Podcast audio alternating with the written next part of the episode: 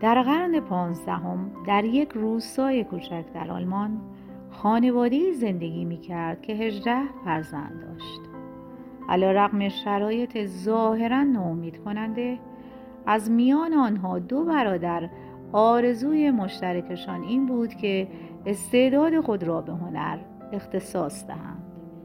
هر دو می دانستند که خانواده آنها توان تأمین هزینه تحصیلاتشان را ندارد. دو پسر بین خود به راه حلی رسیدند. قرار شد شیر یا خط بیاندازند.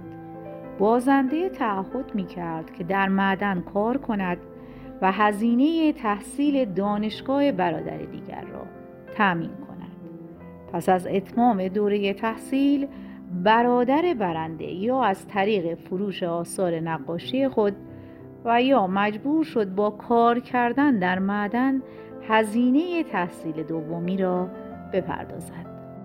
با همین قول و قرار یکی از برادرها به دانشگاه هنر رفت در حالی که دیگری به کار خطرناک در معدن ادامه داد.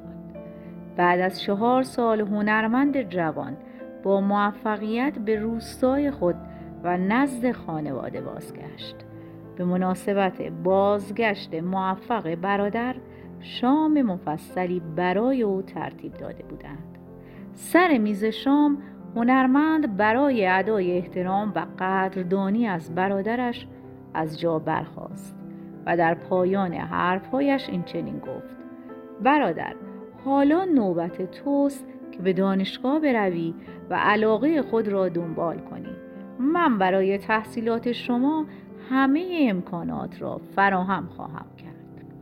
برادرش همانطور که قطرهای اشک از گونه هایش جاری بود و در جای خود نشسته بود سرش را مرتبا تکان داد و گریه کنان تکرار می کرد نه نه اصلا نه. بالاخره اشکایش را پاک کرد و از جا بلند شد. به تمام کسانی که در اطراف میز بزرگ نشسته بودند نگاهی انداخت و در حالی که هر دو دستش را در برابر صورتش بالا گرفته بود با آرامی گفت نه برادر دیگر برای من دیر شده است.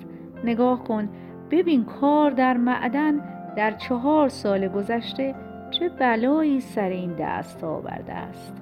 استخوانهای هر انگشت حداقل یک بار له شده است و من حالا آرتوروز استخوان دارم که من اجازه نمی دهد حتی به درستی یک لیوان را در دست گیرم. چه رسد به اینکه بتوانم روی بوم نقاشی چیزی بکشم و یا قلمو در دست بگیرم؟ نه برادر برای من دیگر دیر شده است. یک روز هنرمند ما آلبرشت دورر به احترام برادرش و تمام درد و رنجی که متحمل شده بود با ظرافت تمام دستهای رنجیده او را نقاشی کرد دستهای به هم جفت شده با انگشتان کج و کوله رو به آسمان کردند. آلبرتی نقاشی قوی را دستها نام نهاد.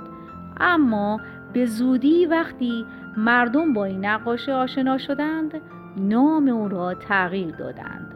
آنها این نقاشی قدر شناسانه را دستهای در حال دعا خواندند.